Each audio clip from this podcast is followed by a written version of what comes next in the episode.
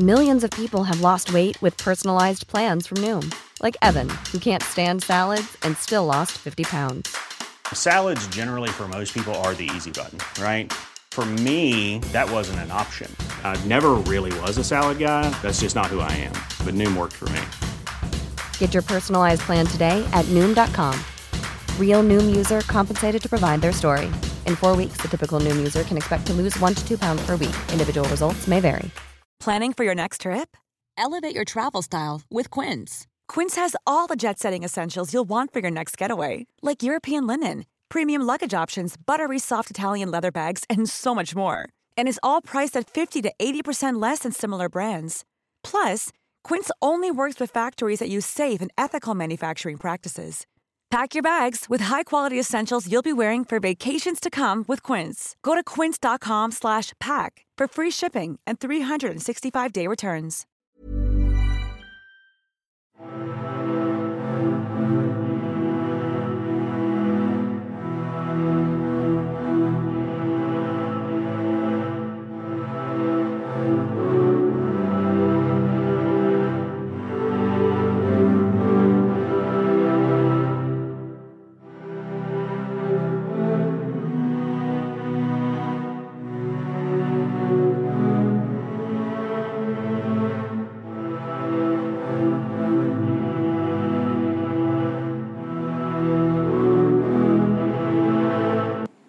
Hi there, and welcome again to the Explaining History podcast. And today I'm going to talk about um, the Battle of Vittorio Veneto, um, which was the the one great uh, outright victory uh, that the Italian army fought during the, the First World War. Uh, in literally the last weeks of the war, beginning on the, the 24th of October 1918, uh, when it was it was clear um, that the writing was on the wall for the Central Powers. Now, the, the reason I, I want to talk about this battle, and I, I rarely do kind of outright military history, I don't actually find it very interesting, but this battle has, has deep seated meaning and historical memory, um, memory attached to it, as, as, all these things do. But the, the formation of um, Italy's post-war years or interwar years and the development of fascism are integrally tied up with the experience of the Battle of Caporetto, Italy's great disaster, and Vittorio Veneto, or um, Italy's um, uh, most significant victory, uh, better known as the Battle of Piave. So the offensives that were happening all over Europe and the Middle East in the last two months of the war um, against Germany, the Hundred Days Offensive, um, against Turkey in um, the in what is now Iraq uh, and in in Palestine. Um, the these were joined by uh, an Italian offensive uh, against Austria, uh, Italy having joined the uh, Allied powers, or the Entente powers, uh, in 1915. So, um, in the summer of 1918, uh, Austria, like Germany, had taken their reserves and thrown them into um, the a, final offensive uh, in in the west to try to break through um, against the, the, the Western Allies. Um, like the Germans, they'd also had successes in defensive fighting. So between 1915 and 1917, um, uh, had been a period where they had um, inflicted huge losses on Russia and Romania, both of whom who had launched offensives uh, against the, Aust- the, Austrian Empire, the uh, the Russian uh, Carpathian Offensive, for for example, uh, and uh, General Brusilov. but um, the Italians, um, their their memories of the war in 1918 were dominated by um, the devastation of the Battle of Caporetto in 1917 which had been uh, the greatest exercise in Italian military um, mis uh, and incompetence um, of the war. The offensives had been largely pointless uh, and had cost large numbers of lives, and then uh, there had been a devastating uh, Austrian German counterattack.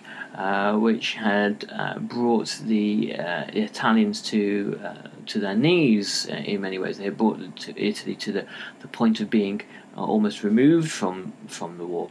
And so the Italian um, High Command, the Comando Supremo, um, were haunted by already the uh, scale of losses, which for Italy dwarfed the losses that Britain had endured on the Somme. And the middle of the war had been not just a, a kind of a, physically traumatic time for Italy, but for its leadership, a humiliation. And it's that humiliation that really um, is, is the, the, key thing, I think, to hold on to in, in this, this, in, in this little journey. So the success of the Battle of um, Vittorio Veneto um, meant that Italy had a springboard to uh, an immediate offensive. But um, the Commander Supremo, the supreme commander of the Italian army, Diaz, um, decided against it um, and decided that um, there should be no offensive to regain lost ground the was this was for a couple of reasons. The supply lines uh, of the Italian army had been strained, um, and Italy's army, Italy's reserves were down to just four divisions after uh, the battle. And just to give you some geographical perspective as to where all this is taking place, uh, Vittorio Veneto um, is a stone's throw from Venice, so it's right on the very northern borders of Italy um, that had been uh, encroached upon by the Austrian Germans, uh, the, the Austro-German forces, who had managed to create a, a, a front line uh, across the sort of the, the foothills of the Italian Alps. Um, the um, to the west of the the the the, the, the fighting was Verona, um, and to the east it was the Adriatic, and the Piave River was the um, the kind of the, the, the scene of, of most of, of, of the combat. So today I'm reading mainly from um, David Stevenson's with, with, Our Backs to the Wall, which uh, is a brilliant account of the last months of the First World War. Uh, he writes the Supreme War Council on the 24th of July, the Italians maintained that the Austrians were still too strong. Lloyd George remarked that they had lost their nerve so completely because of Caporetto. The Comando Supremo claimed to be outnumbered, although its allies challenged, uh, uh, although its, its, allies challenged its figures. Diaz's um, deputy, Badoglio, um, told Foch, um, Marshal Ferdinand Foch, the supreme commander of, of Allied forces, um, said Foch was uh, inviting them to attack while providing no extra men or equipment. He asked for the impossible figure of 20 Allied divisions. In response, Foch promised 40,000 shells and 75 light tanks, but refused to divert any men. During August, Diaz prepared a limited offensive on the Asiago Plateau in conjunction with the British, but in early September he postponed this too, on the grounds that the Austrians still outnumbered him and were fighting with stubborn tenacity, and an offensive merely for the sake of it would waste lives. Diaz wished to be ready to face another German attack in the winter given that the Germans could transfer troops from France to Italy twice as fast as could the Allies, and for a decisive offensive in the spring of 1919. Unlike the French, he had no reservoir of American troops as a fallback. So you can appreciate the uh, the reticence of the Italians uh, after Caporetto without um, vast reserves of American uh, manpower um, and also um, recognizing that any offensive would be very, very costly. Defending troops, by and large, have a, a far better time of things than uh, attacking ones, as kind of most military theorists will tell you. However, this all changes. This reticence changes in September. Um, this is uh, as a result of political reasons mainly. Um, there had been a, a breakthrough in the Balkans, in, in Greece, um, and during that summer, the Italian government um, had supported Diaz but the Italian cabinet was divided, um, and the finance minister, Francesco Nitti, uh, uh, agreed with Diaz. But the foreign minister, Sidney Sonnino, who would lead the, uh, the negotiations at the Paris Peace Conference, sympathised with Italy's allies. So uh, the cabinet, part of the cabinet agreed caution, and part of the cabinet, Sonnino, um, agreed that they decided, believed that there should be more action. Uh, Vittorio Orlando was the kind of the arbitrator between these two sides um, until September. Persuaded Orlando that an offensive was necessary, um, mainly so that Italy could benefit from it. Um, f- because things were rapidly changing in France, because it looked very quickly as if France was, uh, the, the French and the British uh, were going to uh, march into Germany fairly soon. Um, there was no argument in Orlando's mind uh, for France's passivity, uh, for Italy's passivity, I beg, uh, I beg your pardon um, there would be um, an embarrassing moment at any post war peace conference when Italy came for territorial gain, um, when the question of, well, what did Italy do in 1918 came up. Um, in addition to this, Austria Hungary seemed ripe for um, breaking up. Um, Austria Hungary, this multi ethnic empire where nationalist tensions were tearing it apart, um, was on the verge of, of, collapse. And this was again was an ideal opportunity for Italy to benefit. On September the 14th, um, Italy appealed, uh, the Austro Hungarian Empire um, appealed for peace negotiations. this is a crucial fact. The Austro Hungarians, on the 14th of September, had put out peace feelers and um, the fall of Bulgaria meant that uh, on uh, Austria-Hungary's southeastern border there was potentially um, going to be an Allied occupation, uh, whereby uh, there could be uh, for, uh, another front against Austria-Hungary. In addition to this, the Italian public um, were also criticising the passivity of the army, an army that sat there and wasn't really doing anything. This was, was um, kind of a, a, great uh, insult to Italian pride. At the end of September, Diaz um, was called back to the government's war council and he his reluctance to attack was um, uh, confronted by Orlando, who said, "Well, we'll we may well have to get rid of you then."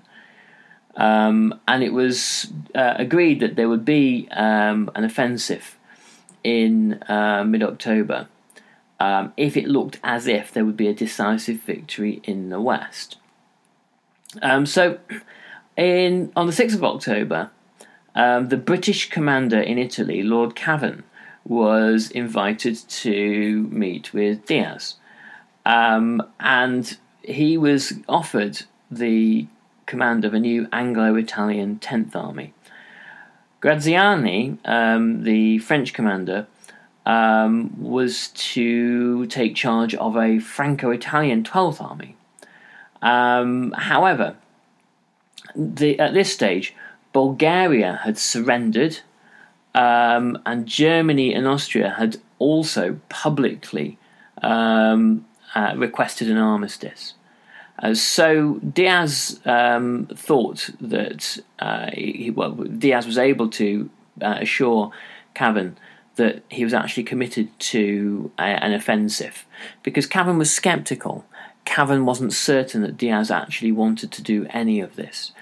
Cavan thought that Diaz was probably looking really to sit the war, uh, sit the last few months of the war out, uh, and allow events to play out as, as they um, as they should do. However, and Diaz probably would have wanted that, but it it was the Italian government that believed that spoils needed to be gained.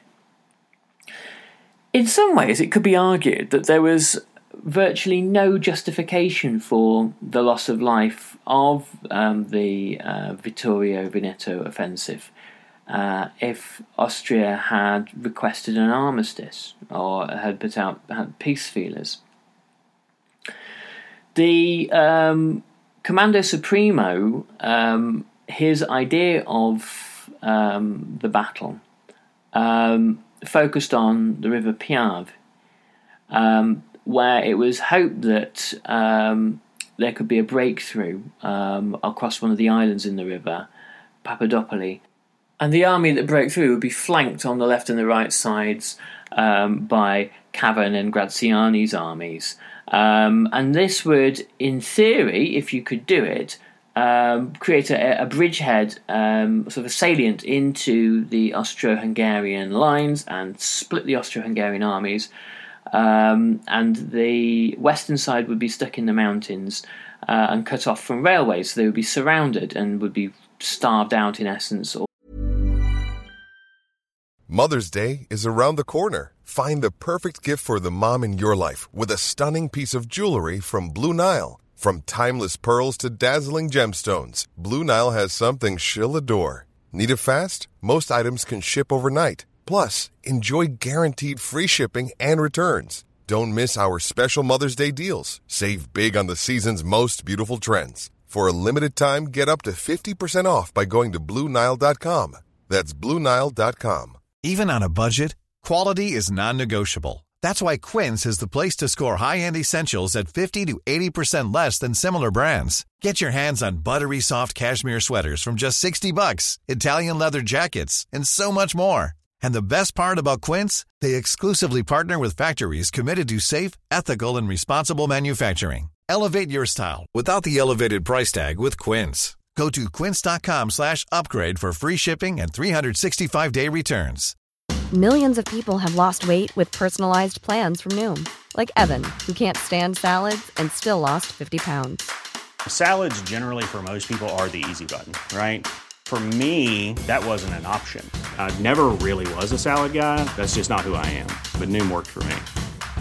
Get your personalized plan today at Noom.com. Real Noom user compensated to provide their story. In four weeks, the typical Noom user can expect to lose one to two pounds per week. Individual results may vary. Or forced to surrender. Um, this, uh, the plan uh, required um, moving Allied divisions um, to uh, and the Italian divisions to the Piave River. Um, and this period of concentration ran from the 26th of September to the 10th of October. And if you imagine in that time, 800 medium guns, 800 field guns, 500 trench mortars um, were moved to the um, attack uh, zone, um, mostly from the mountains, and 1.5 million shells were moved forward. So that's why it takes, um, you know, the best part of three weeks to do it all. Um, the British um, officers uh, and their men uh, were seen in Italian uniforms um, because there was um, obviously as much sort of secrecy and, and misdirection as possible uh, during this period. Um, the uh, divisions that marched generally marched secretly and by night. Uh, so um, David Stevens writes, according to Italian sources, on the eve of the battle, the Austro-Hungarian forces comprised 55 uh, infantry and six cavalry divisions with 6,145 guns. In the attack sector, their divisions numbered 31.5, although their divisions were weaker than Allied ones. According to the Comando Supremo, the Allies had 57 divisions and 7,700 uh, guns, which means that the Allies didn't have the overwhelming um, force majority uh, that's often needed for offensives. They were relatively evenly matched, but it was the quality uh, and the morale of uh, Austro Hungarian manpower that really, really counted in, in this case. At the end of four years of fighting, Allied morale had held up by and large, and the, the morale of tro- soldiers in the Central Power um, had not. Divisions were uh, were depleted, and there was a kind of little desire among many uh, Austro-Hungarian soldiers uh, to fight on. David Stevenson continues. The first line attack force comprised of 22 divisions, two British, one French, and uh, 15 Italian divisions, infantry divisions, four Italian cavalry divisions. Finally, the Allies had 600 aircraft to the Austrians' 564. Quantitatively, their superior, uh, superiority was quite small, but qualitatively greater than the figures suggested. The Allies hadn't been quite as deceptive as they had hoped. Um, the uh, Austrian, uh, Austro-Hungarian intelligence uh, strongly suggested that there was going to be an offensive uh, in the middle of the Piave River. Um, and by uh, it was assumed that it would come at around uh, the, the, the 20th of October or so. Um, and so Austrian divisions uh, were ordered to be battle ready um, at that time. So there was no overwhelming superiority for the Allies in, that uh, attack sector, and the Austrians were very well dug in. And they didn't achieve complete surprise. Um, the operation didn't go particularly smoothly. Um, the Piave, the, the river um, and its tributaries was nearly a mile across, and whilst it was mostly shallow, the river is broken up by shingle beds and small islands, uh, separated by fierce, fast-running water, um, and there were no reliable maps that, that existed, um, because obviously the watercourses keep changing. Um, the heavy autumn rains had fed the rivers and the um, rivers threatened to become kind of unbridgeable, where they actually had to to build um, improvised bridges. So the original start date was the 16th of October, but it had to be put back. Um, Cavan, when he reported to London, um, reported of the, the terrible rains um, that were uh, making uh, offensive plans very, very difficult. During the Second World War, uh, Churchill's fantasies about um, cruising up through Italy into the soft underbelly of the Third Reich um, were met with, um, again, far more far more unpleasant weather, which determines an awful lot in war. Uh, than Churchill had, had, had ever bargained for. But then again, he wasn't exactly known for always thinking things through. It was a race against time by the Italian government to get the offensive going, however, because um, negotiations, armistice negotiations, were happening openly. Um, on the 16th of October, um, the Emperor, um, Emperor Karl, uh, announced that the Austrian half of the dual monarchy would be transformed into a confederation. So the Austria was going to be basically was on the road to being democratized. Some of the key demands of the, the Allied powers when they'd had a kind of a shift towards sort of vaguely democratic thinking uh, in from 1917 onwards. And this made the uh, made Diaz um, put Diaz under, under, immense pressure and the uh, Italian government under uh, almost intent, almost panic um, that the war would end before something meaningful in Italy could actually happen. Uh, on the 19th of October, Diaz ordered his Fourth Army to get ready for an assault on Monte Grappa, and 400 guns were moved in order to begin the attack on the 24th no matter what the uh, the state of the river and how easy it was to to cross. Italian authorities um, showed the uh, basically retrospectively um, suggested that the Grappa attack was an integral part of the plan, but it was actually a last minute improvisation to kind of make something happen. So the attack on Monte Grappa, a, a, a mountain um, began uh, with where the Australia the, the Austrians were dug in. Uh, began at 7:15 a.m. on the 24th of October, which was the anniversary of Caporetto. Uh, after a two-hour artillery bombardment, uh, which had been obstructed by the mist and rain, uh, the Austrians moved two reserve divisions up, so they had nine in defence against seven attacking ones, which was very, very bad odds, particularly if you're attacking upwards, attacking up a mountainside. It's generally uh, very ill advised. The uh, fighting was savage, and for three days of um, sometimes often hand to hand fighting uh, continued. with the Italians throwing themselves against the um, defences of the Austrians. The Austrians and Germans traditionally were excellent, um, uh, excellent defenders. Almost no territory was gained, um, and by the 31st of October, the Austrians had mostly held all their lines. The Italian Fourth Army had lost 21,000 men, um, and this was seen as really uh, one of the, the last great slaughterhouses of the First World War. So the attack was going particularly badly. Um, Italian prisoners um, had uh, given away um, the uh, vital intelligence to the Austrians, um, and Cavan's uh, British troops um, did manage to surprise um, uh, or achieve tactical surprise on the 23rd and 24th of October when they landed at Papadopoli Island um, after having been ferried across by Italian flat bottomed punt boats. Um, and they managed to overpower the Hungarian garrison there. On the 26th, the weather was had improved, and the Piave waters had has, had uh, dropped, had subsided. The rain had ended, and now that meant that the uh, Italian, uh, the Franco-Italian 12th Army and the Italian 8th Army uh, could cross and establish footholds and temporary bridges um, on the other side, on the uh, the other bank. The uh, Gordon Highlanders, the British uh, Gordon Highlanders or Scots Gordon Highlanders, attacked um, at 6:45 a.m. Um, having crossed again from Papadopoli over to the east bank uh, under the cover of a creeping barrage. Um, and they were able to smash through the defences on the embankment um, after they discovered that the machine guns were uh, put in a position that they couldn't fire downwards.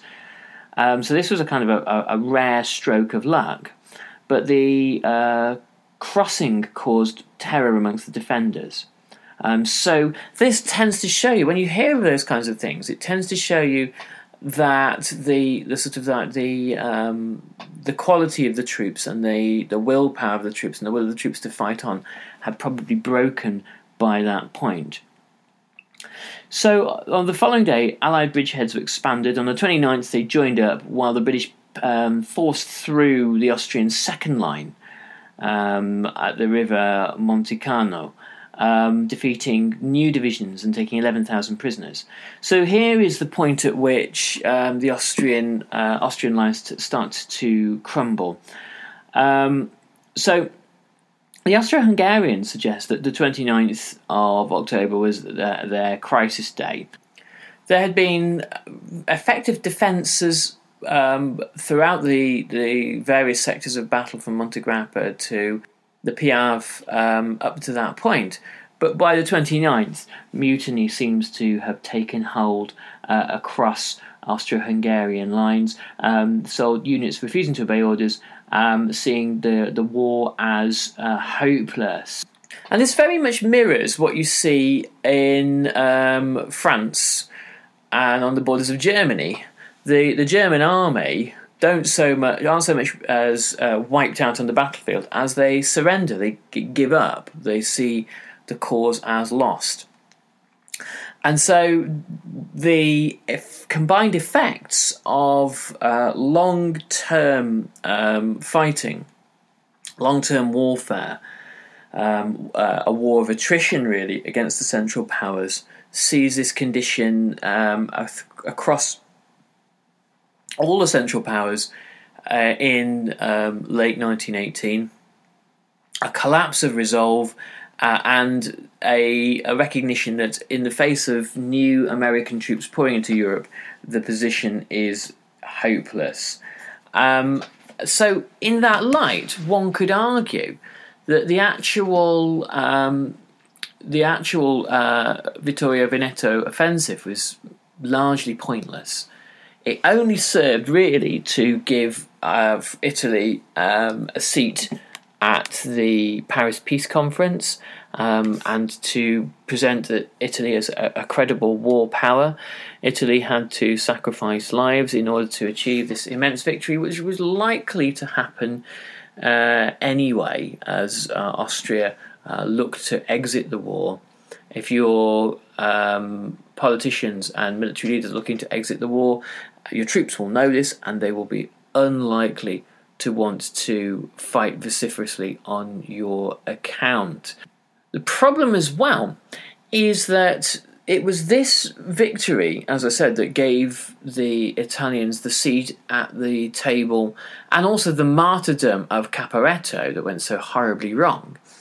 And the uh, limited response, the, the, the, the, limited gains, the very minor gains that Italy got as a result of this sacrifice and this victory, fuel into this sense of Italian victimhood, of martyrdom, uh, of resentment, and give the growing Italian fascist movement uh, all sorts of arguments to, to justify it uh, and to encourage Italian militarism uh, in, in, the future. Anyway, um, I'll finish there and I hope you found that useful, and I'll catch you on the next Explaining History podcast. Thanks very much. Bye bye. Imagine the softest sheets you've ever felt. Now imagine them getting even softer over time. That's what you'll feel with Boll and Branch's organic cotton sheets. In a recent customer survey, 96% replied that Boll and Branch sheets get softer with every wash. Start getting your best night's sleep in these sheets that get softer and softer for years to come. Try their sheets with a 30-night guarantee. Plus, get 15% off your first order at bollandbranch.com. Code BUTTERY. Exclusions apply. See site for details. Even when we're on a budget, we still deserve nice things. Quince is a place to scoop up stunning high-end goods for 50 to 80% less than similar brands. They have buttery soft cashmere sweaters starting at $50, luxurious Italian leather bags, and so much more. Plus, Quince only works with factories that use safe, ethical, and responsible manufacturing. Get the high-end goods you'll love without the high price tag with Quince. Go to quince.com slash style for free shipping and 365-day returns.